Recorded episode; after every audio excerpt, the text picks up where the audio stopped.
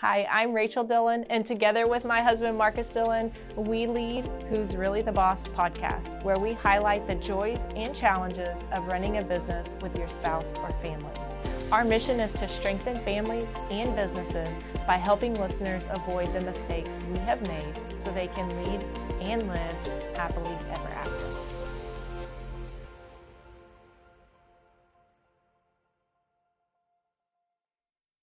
All right. Well, welcome back to another episode of Who's Really the Boss podcast.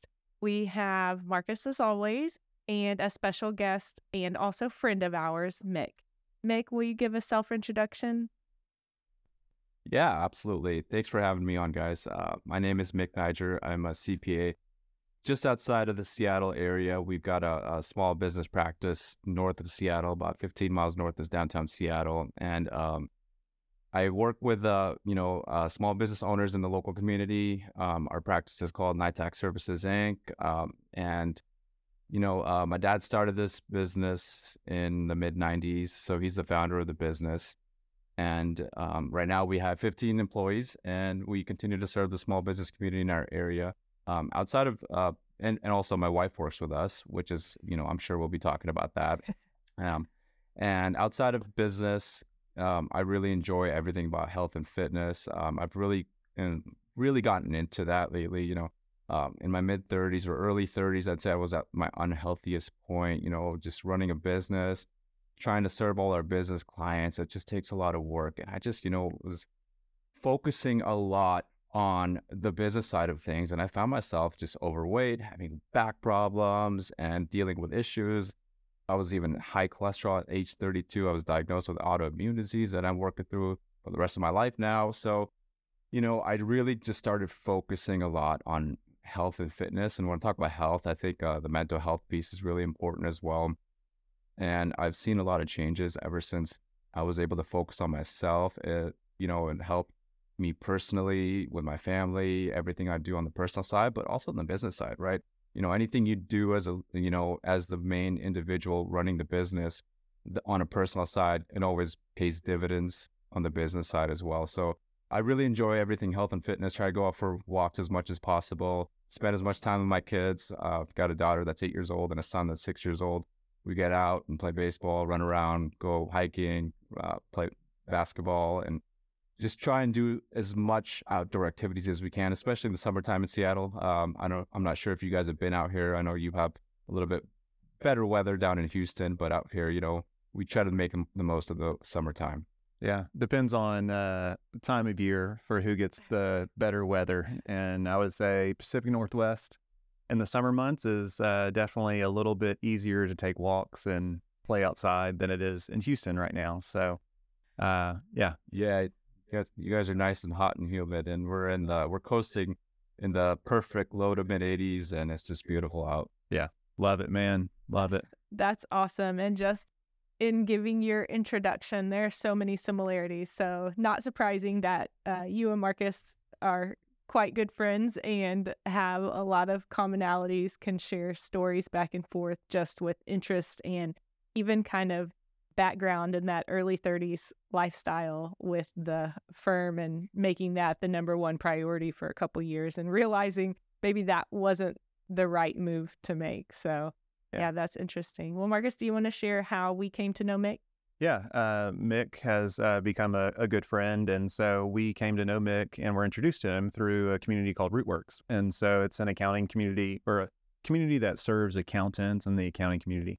And so uh, got to know Mick there, and then also got to know him deeper whenever he joined a mastermind group that I was able to facilitate and kind of lead. So uh, Mick has been a part of that for about a year now, and just kind of seen uh, what's going on in his life and his firm, and also kind of being there uh, as his friend. So that kind of brings us to a lot of the discussions that are similar, and uh, great to see somebody like him kind of continuing to push forward not only in his own business but the accounting industry and his family as well because as you mentioned uh, with our journey having the girls when they were eight and six and looking back and maybe mick and i can compare cholesterol numbers as well but uh, just everything that we learned during those stages that, that's good without medicine right without medicine. That's Yeah. the most important piece. That is, that is. So, uh, but that's that's cool to see someone kind of on that same journey with you, and um, as we'll talk about today, a lot of similarities in the structure of the business too, with who's in it. So, Yeah. So, yeah, today we are going to talk a lot about family. Mick, you've already mentioned your wife and your dad. Um, I believe you're going to mention a few more other family members as well that are involved. But Yeah. before we get too far, will you share the best piece of advice you've ever been given? Yeah, you know, gosh, at this point of life, there's just so much advice that piles up, and you kind of have to put it in different buckets, right? So I think the mo I just go back to um, the beginning, right? My dad instilled the values in me, and he told me to always learn and continue to learn and educate yourself. That's the most important piece, right? Especially in the industry that we're in, you know, you always have to be learning and adapting tax laws, for example. I'm a tax strategist, tax. Uh, I, I think I'm a tax planning expert, and based on you know tax law, it's always changing. If you're not learning and constantly evolving and constantly researching, you're going to fall behind. Just going back into our industry or just life in general right now, you know, AI is taking over, right? So at my age, I'm young enough where this is going to be a big factor in my life for the foreseeable future. So learning th- these things, you know, actually thinking about how it is going to affect my life and my business and continuing to learn and adapt because if we don't we'll always fall behind. You know my dad is older he's 68 now he just turned 68 um, a couple weeks ago. So for him you know that's fine he's on the back end of his career. He he was gone through this right? So he said okay now it's your turn to take care of all these responsibilities and make sure to always continue to learn and adapt. So i think that's the most important advice. It goes back, you know, a long time. It's not just recent advice. I continue to live by that daily. So that would be the most important. But I wanted to share something recently that I recently came across that I think is important advice. And it, I, I came across something, you know, Marcus might laugh at it. it. You know, it's through social media, funny enough. So, you know, that kind of runs our life right now, I'd say but somebody had said something like 20 years from now the only people that will remember how much how much you worked will be your kids. So that's a pretty recent thing that really hit me because you know i talk to my wife karen all the time and say you know everything we're doing in this business everything i do is for my family and for my kids.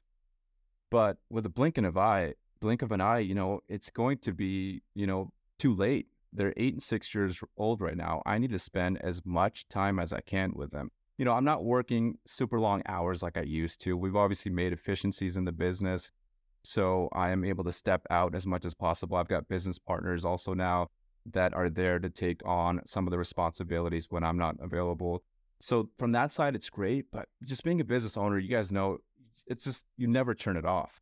So that's what I've really want to focus on and I've been really trying to focus on is, you know, when I go home to be able to put the phone down, to be able to get my mind into the now and actually be with my kids in the moment is really important. And I know I'm sure you guys can speak on it. You know, you're a little bit ahead of me. Your daughters are 18, 16, I believe. Just, um, and so I'm about 10 years behind you, eight and six. So, you know, I'd love to hear your guys' wisdom on that as well. But I think that's the most important piece that um, recent advice that I came across that I really, really want to focus on and just be there and present with my kids. I don't think we're that much further ahead of you in age, but definitely when we chose to have kids uh, was Yeah. was at a younger age.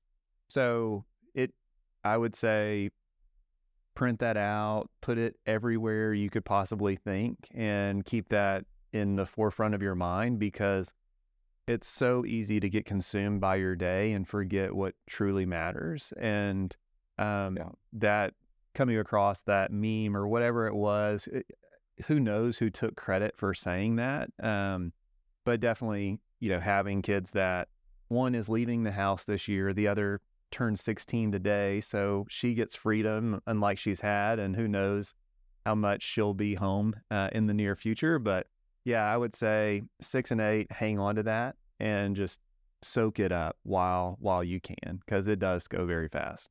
I think we did not, we knew and were trying to pay attention when they were younger, not six and eight. We were head down in the business at that point.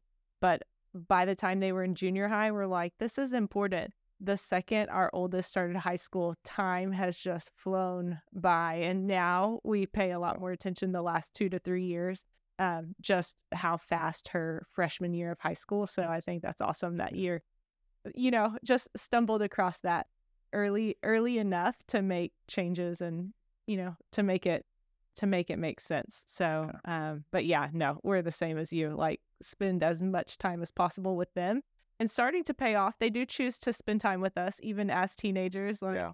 I don't know that they listen to any of our words, but they do choose to, Yeah. To I- spend time and, and do things with us instead of other people.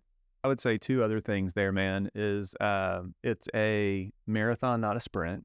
So there are um, there are ways to extend it and not go too crazy all at once. Every day can't be a day at Disneyland. So, and then the other piece is it's more about quantity time than quality time. And so I think that's just the piece where um, head down in the business for us when our kids were that age, you try to block it out and then something happens someone's having a bad day or di- didn't go and, and, you know that quality time that you were planning on just didn't go the right way. So i think that's the other pieces to kind of remember man. So uh, but yeah no that's that's fun and uh, family is part of the conversation today so Yeah. So let's let's hear a little bit about how you came to be a part of the firm and then came to be a leader in the firm.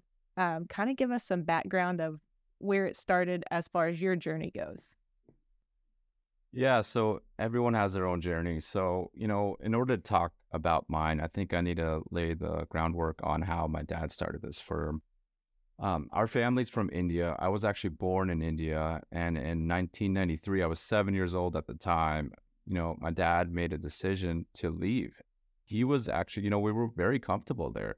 He was a CA, which is a CPA equivalent in India, and he was actually a CFO of a pretty large business in India. A business that's actually publicly listed in India now. So it's grown drastically.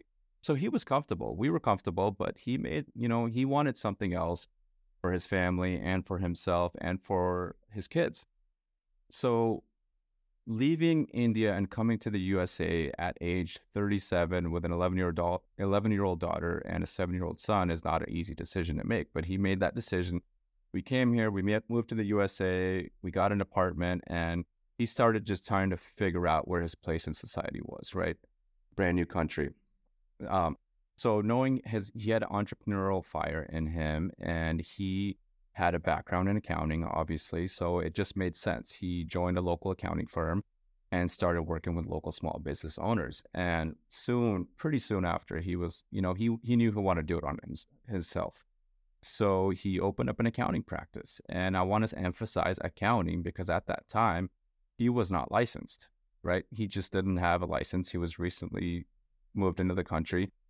So he started his accounting practice and to build clients back, you know, in the mid 90s was different than it is now, right? We have social media, we've got different ways of reaching clients. He just didn't have that. At that time, it was him and my mom. They were driving around to local small business owners and kind of just talking to them and going to our local church on Sunday mornings, talking to small business owners in the community and trying to just build that trust.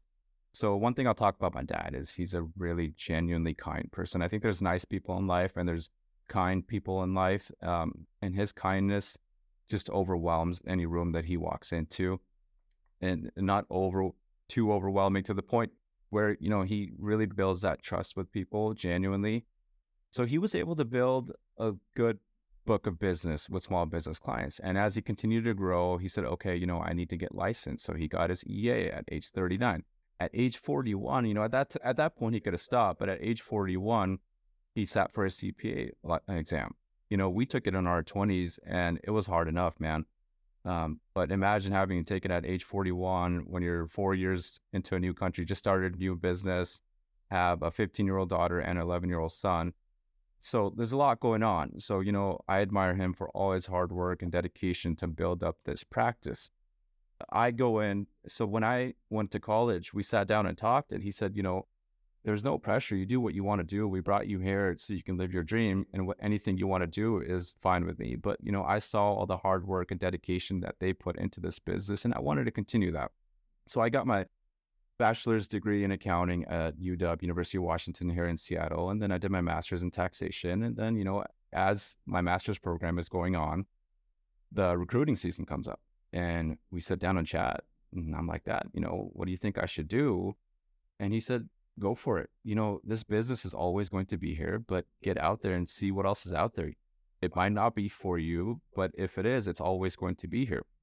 So I um, took a job at PwC in San Francisco office, and you know, Marcus, I know you have that EY background. Um, I've got the PwC background. We can probably have a whole separate podcast just about Big Four, so I won't go into that too much but you know i i made the most of my time at pwc i you know i was able to take on some of the bigger clients i was able to make my name for myself and i really made the most of it and as i was getting ready to be promoted to senior associate i called up my dad you know i was getting lost in a little bit of tax um, provision work which i just didn't enjoy as much and i knew i had that same entrepreneurial fire in me that my dad had, you know, 15 years prior to that. And I knew I wanted to work with small business owners. So I called him up. I said, you know what? I'm ready to come back. And he said, okay, great. So this is where the whole leadership and part comes in, right? I walk into this small office and just north of, we're actually in Seattle, um, a little suburb of Seattle called Green Lake at the time. And, you know, my dad's 100% owner of this business. And I walk in, there's five team members at that time. And I think they were confused. Is you know what's going on here? The owner's son is coming in, and I walk in, and I think I was a little bit confused. Right? I was I was young and naive. I was only 25 or 26 years old at the time. Walking in, I was like, you know, I think I am the leader. You know, I I feel like I'm the leader. I'm coming in. I'm going to be making decisions now on how this firm is going to grow, what this firm is going to invest in. I'm going to make the decisions on, you know, who we hire in the future. I'm going to be writing, you know, writing the paychecks. And man, I just was not a leader. I really wasn't. You know, it's funny because I was young and naive and I just didn't have any leadership skills at that time.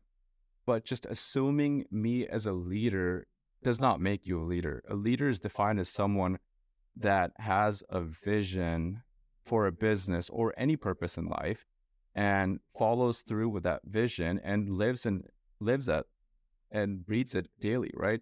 So I had to really learn to be a leader. And I'm not sure if I'm one right now, even, you know, I am the leader of our business, but in order to get there, I'm continually working on myself. That's the biggest piece I've learned. You know, there's no finish line for being a leader. Nobody just, there's no race that you cross and say, okay, I'm a leader now, I'm done. I don't think that's how it works and that's the biggest realization that I've come to is, you know, you have to constantly be learning and evolving and networking and, you know, meeting people like Marcus, meeting people like in the community that we've met at Rootworks, meet, uh, community members that I've met at, at AICPA. You have to constantly be learning. So over time, I think my definition of leadership has evolved and I continue to learn and, you know, grow from there. Yeah. Man, there is uh, so much to unpack there. Um, so yeah. the the cool thing is uh, when your dad came over and started the business, did your mom know that she was going to work in the business as well? Uh, I don't know if she did. Right. So uh, when she first came in, she worked at Safeway. Um, yeah. Because you know we just it, it was a it was additional income. It was there was health insurance. There was benefits. And when he started the practice, I think she just realized he needs help because yeah. he was starting to get more and more clients. And she went in and she got her bookkeeping certificate degree as well at the local community college at that time. And she helped as much as possible. And she rolled up her sleeves and just got it done, whatever yeah. needed. That is, it was a family business from the start, man. Who would have thought? And uh, very cool that your dad took that risk to not only come over, but then plant the seed obviously what the the tree is now from that seed that he planted so long ago. Um, your evolution as a leader, I guess the one question Rachel probably has others that I initially had, um, how many of those five people are still left that that were there with the day you came out? You came back It's actually zero. zero. Okay, okay. Four, yeah, 14 years ago. So, Yeah. you know, that's another thing I've learned as a leader is to not only grow yourself, but grow your team with you, right? Yeah. So we've had, there was a time where we were dealing with a lot of turnover. And, uh, you know, I will, I'll take fault to that because, I mean, eh, our industry in general has turnover. People, especially if you look at the big four, it's kind of a revolving door. So, but we've gotten to the point now, we've got, you know, sustainable team members and they've been with us for quite a bit of time. You know, one of ours just um, hit a 10 year anniversary. which is great Awesome. to see. Yeah, no, that's great. That's amazing. Um, all right. Well, tell us a little bit about when you did come in and you were a new leader. What were some of your hopes or vision for what the firm would be now that you were a part of it? Yeah, you know, I just I wanted to really make it a professional firm. Not saying that it wasn't, but a lot of things that I learned at PwC were, you know, professionalism and how to deal with clients and really make it a proper firm. And one of the biggest things that one of the biggest reasons I wanted to come back was, you know, I saw my dad work so hard to build this. I wanted to secure his legacy that was the most important piece for me because you know I saw how hard they worked and how much they gave up for us to leave, you know, have a comfortable life and to build this business. So from my dad's standpoint, it was all about legacy to continue that, right? Because that's kind of like the American dream, you know, first generation comes in, if they set up a business, the goal is that if the next generation wants to go into that business that they really go all in and take that business to the next level. And that's kind of what I wanted to do. And that's kind of one of the seed that I want to plant in case my kids want to continue this business. There'll be no pressure on my end, but if they want to, there is going to be something here for them to build on even further. And uh, same same goes with my partners, my business partners' kids. You know, if they want something, there's going to be something here for them. So from my dad's side, that's what it was about. You know, for my um, working with my wife, um, that is something that just kind of made sense. So a little bit background about her. Uh, we actually met in 2006 at a wedding up here in Seattle, and we kind of just hit it off. She was an accounting major at Fresno State in California, and I was obviously going through my accounting degree at UW, and then we moved to San Francisco together. She was at EY. So she's got a background in forensics accounting as well as she's a CFE certified fraud examiner on top of being a CPA. So she's got that background in forensics accounting, audit assurance, and she put in her time um, at Amazon in Seattle as well, worked about five years in the internal accounting team. And she took a break after my son was born.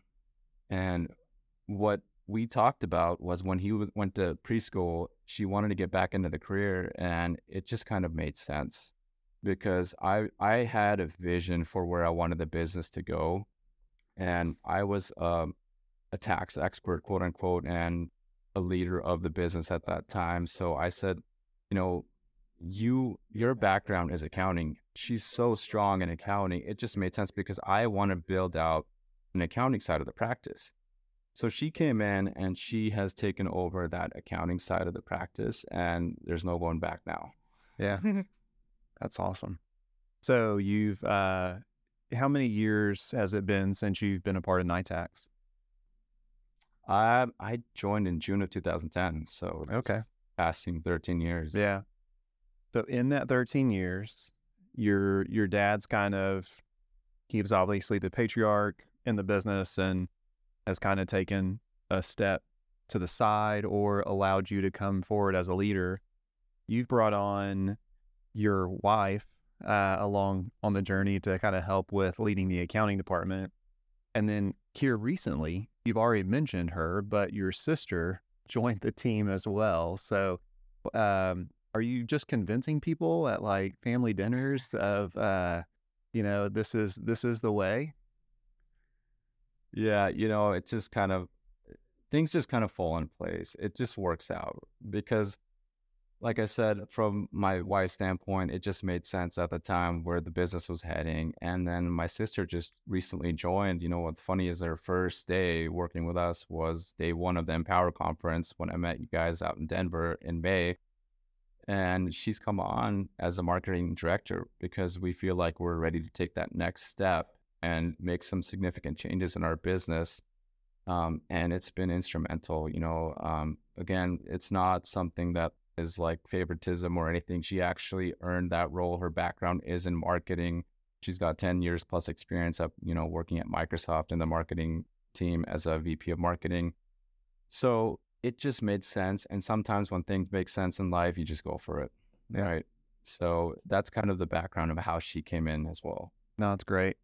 Um, which I think the main thing that you've probably seen, given not only your experience coming from EY, but your wife's experience coming from, or your experience coming from PwC, her experience coming from EY and Amazon, your sister's experience coming from Microsoft, the mm-hmm. scale and the size of the clientele. So, for these people coming from such large organizations, what what is their first take on truly dealing with small businesses one to one versus being a part of a corporate organization?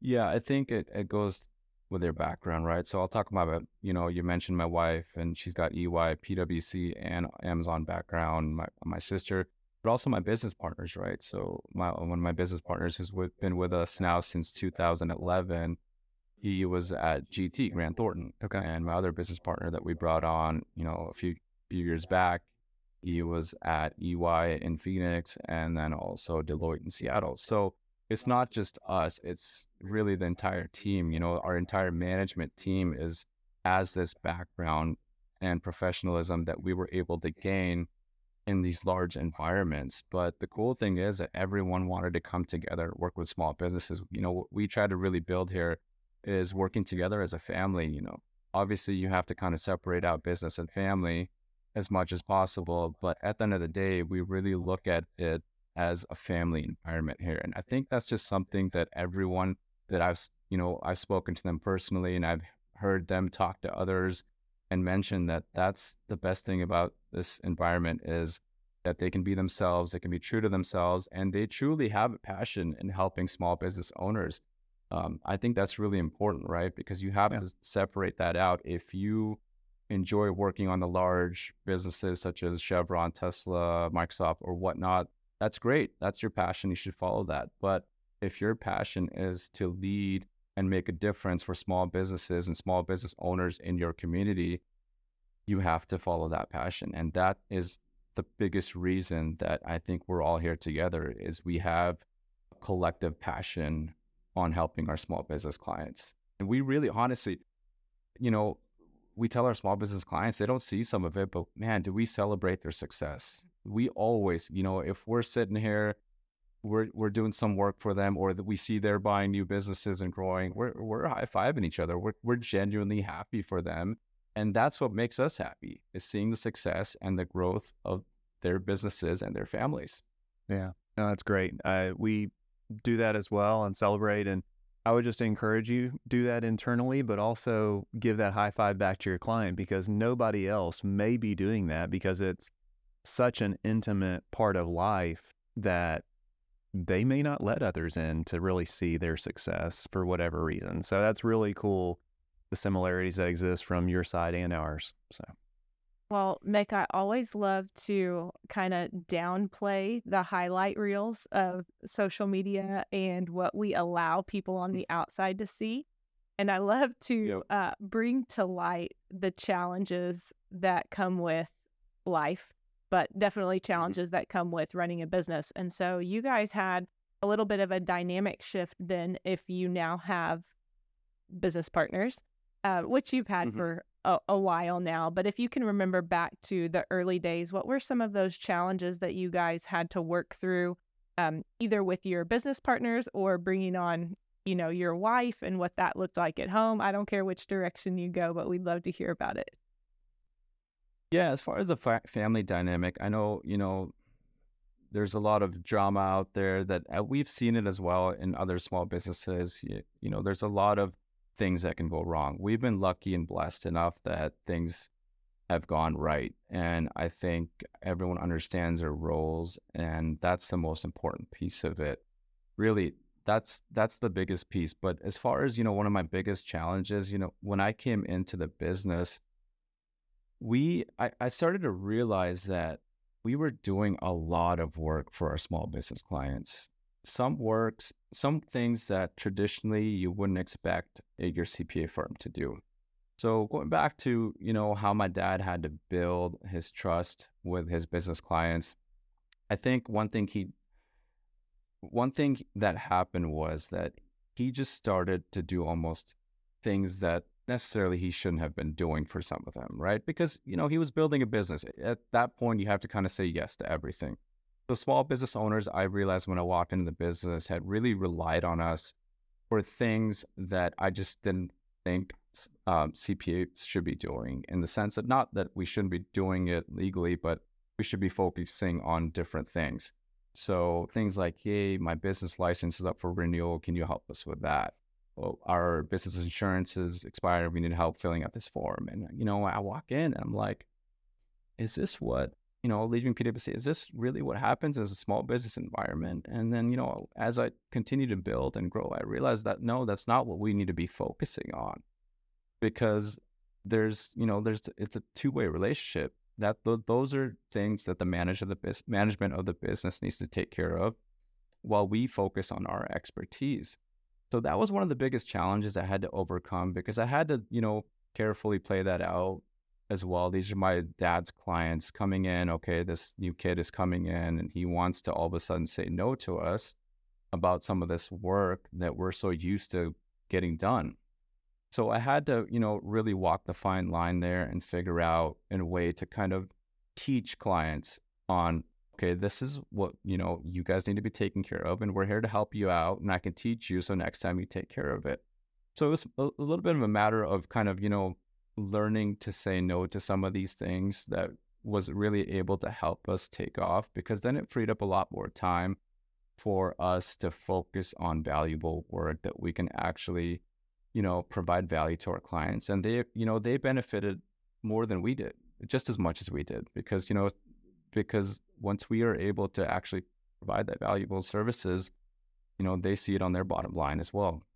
Yeah. No, I love what you did there and kind of that approach of skill, scope, and scale. And you came through and looked at what are the skill set that we have, what should we be doing, uh, scope, what are we being paid to do, and and should that be included, yeah. scale, and we do this for others. Um, so I love the fact that with fresh eyes, you probably came in and saw that versus even where we're at today, you're you're being in that chair for 13 years.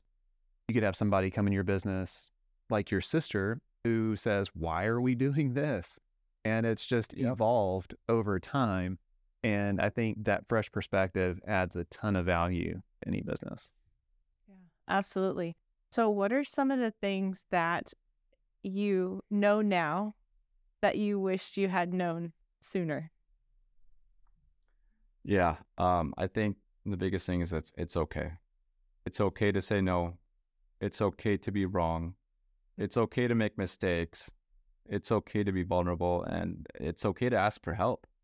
You know, I, I when I walked in, I thought that I had to be this person that just knew everything. Mm-hmm. And that's just not true. It's human nature. We are not going to know everything. We're not going to please every single person. And we have to have the ability to say no, or else we're really going to get lost in a lot of this work and in, in general in life as well. And another thing is, you know, just being vulnerable. That's one thing I think, eh, you know, going back to the whole leader leadership talk, um, I think a leader needs to be able to be vulnerable because then people are able to relate to them or her. That's the most important thing. And I think it's okay to ask for help. You know, you got to understand what you're good at and you have to focus on that. I cannot be good at every single thing that we do inside our business. Knowing that is the most important piece to my growth and the growth of our business. So I think those are the most important things, just understanding that it's okay to, you know, ask for help and be vulnerable, make mistakes and be wrong. Yeah. I think you've uh, done a really good job in elevating yourself as one of the leaders at your business and getting the advice of others, not only your dad, but your partners and other people you've brought along the journey, whether it's your wife or your sister or whoever. I love how technology forward you are. And do you mind sharing a little bit about even how you have kind of brought it back full circle? Yeah, I think um, technology is a big piece of it. So when we came, when I came in, that was another piece of it, right? We had an old school filing system, so everything was done by hand. Tax returns were printed and they were filed and mailed out. So one of the biggest first things that I did was I said, you know, there's got to be a better way of doing this. So we invested in a document management system to go paperless. That was one of the first changes I made. And then as we continued to grow, there was more efficiencies that could be improved. I really started to get involved in networking and getting involved in communities such as WSCPA and Rootworks and whatnot, and realized that, you know, we need to be a forward thinking firm in order to be able to sustain ourselves for long term. You know, we talk about AI right now, and right now in our business practice, we made the decision to stop you know, taking on personal or individual tax clients. We want to work with businesses and have business relationships. So investing in technology is investing in processes, you know, investing in and kind of, you know, not necessarily going with everyone, right? So I think QBO is a big, big player in our industry. So when we were looking to renew our subscription with an accounting um, software, we went a different route. We went to Xero because I, you know, for me, relationships matter. And I had a really good relationship and experience with the Xero team, whereas QBO, I just couldn't get anyone on the line and I, it felt like they just didn't care. So, uh, you know, the fact that the folks at Xero were able to willing and willing to invest their time in us and come into our business and really work with us was important to me. So, you know, partnering with Xero our payroll practice was so old school. I remember, you know, clients were calling in hours, they were faxing in hours, and we were running it through this old school accounting system and printing pay stubs, had to package them, scan them together, email it back. It was just so old school, right? But but that's what it is, right? So you have to continue to improve. So we partnered with ADP, and now we're one of the largest wholesalers of you know um, payroll processing on the West Coast with ADP. We have a great relationship with them. So I think the biggest things is just continuing to learn and grow. Going back to, you know, what my dad had had the biggest piece of advice I've received is always learn, grow, and adapt. If you don't, you'll fall behind. Yeah, no, it's great. And that technology that you've leaned into allows you to be in office, out of office, wherever you're at, and essentially be doing great yeah. work with the team and the clients. So really in yeah, that's the biggest piece of it. I think, you know, just in the world that we live in, you know, it's such a small world and technology is kind of the driving factor for that. And, you know, gosh, we don't even know what the industry is going to look like in 5, 10, 15 years from now. Um, piece, part of me feels like, you know, tax return preparation is going to be automated to the point where, you know, I'm not sure how much human involvement there will be. So, you know, we've kind of leaned into more of the advisory services with businesses and tax planning because we understand, you know, there's tons and thousands and thousands of preparers out there that can prepare your tax return. But for us, the more important piece is the relationship piece where we can provide value to your business on the back end. And that to me is not replaceable. Yeah. Uh, you've done a really good job with technology, but also delegation and, you know, getting the work that needs to be done into the right hands of the people that can help you have a good conversation with the client. So I think you're doing a lot of things right there. Yeah. So as we wrap that.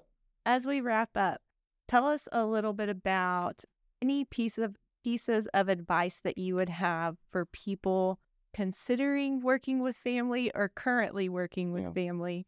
Um, just how you guys have managed those relationships because you mentioned before we started recording that you even still hang out with your sister. So not only does she work there, but you guys still yeah. like each other.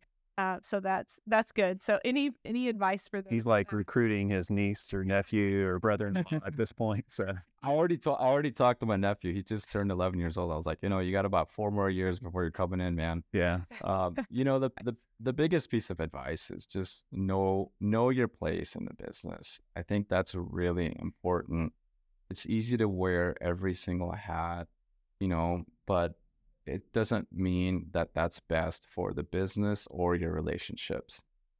Like going back to the example, my wife is just brilliant at accounting work. And I'm not, you know, I can do accounting work for small businesses, but that is her specialty. So she focuses on that side of the business while I focus on on more of the tax side and overall business strategy.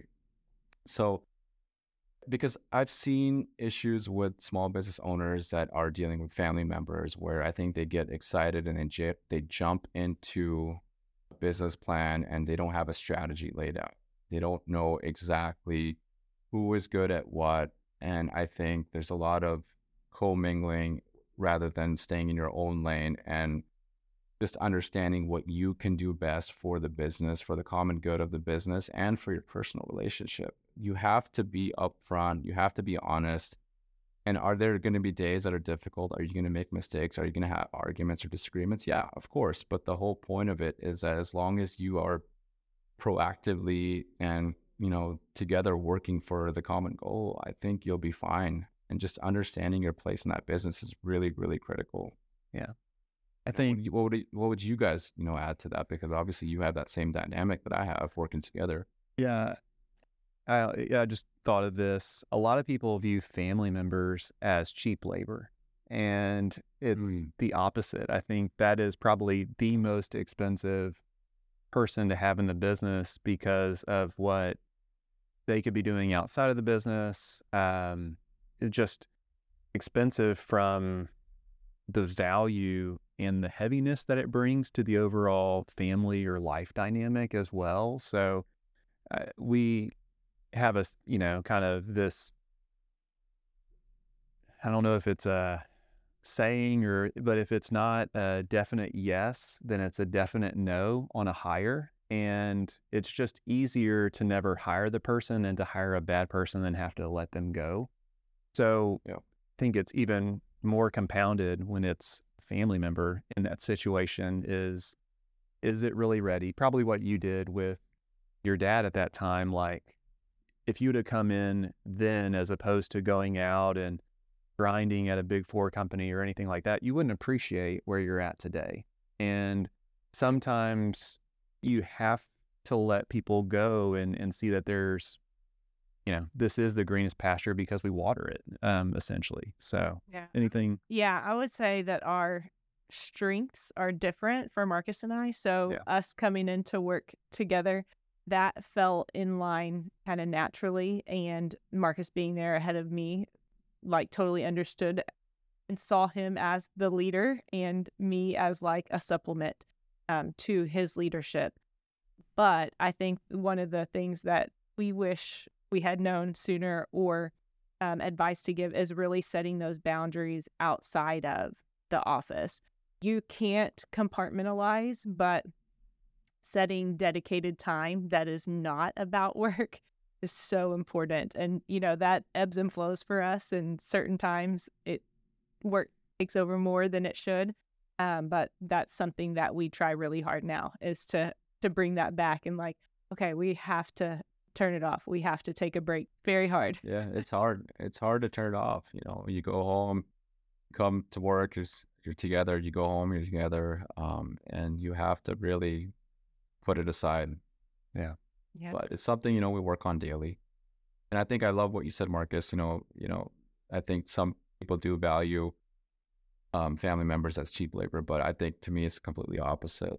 I think um, I try to leverage the best in whoever is available, and it just ha- so happens, you know, it just worked out that way. Where in my case, the best available was my family members for that, because I think they also have a passion for growing our business, and also they have that background and expertise. Yeah, no, it's a it's a beautiful thing when it works, and so I think that's where you you view and watch for the landmines that may be there. But other than that, if you can set vision, follow the plan, and go about it and realize that everything's going to be okay, like you said earlier, and just know your place, you kind of go through it at a at a pace that makes the most sense and you enjoy life too. So that's a lot. Yeah. Well, this has been a fun conversation. Thank you so much for joining us and joining us early, might I add. Appreciate that um, and all the thoughts that you've shared. I know our listeners will get a lot out of our conversation today. Yeah. Thanks for hanging with us to the end of another episode. Leave us a review with your thoughts, comments, and feedback on Apple Podcasts or Spotify. Be sure to subscribe to our podcast so you don't miss any future episodes. Join us again next week for another great conversation.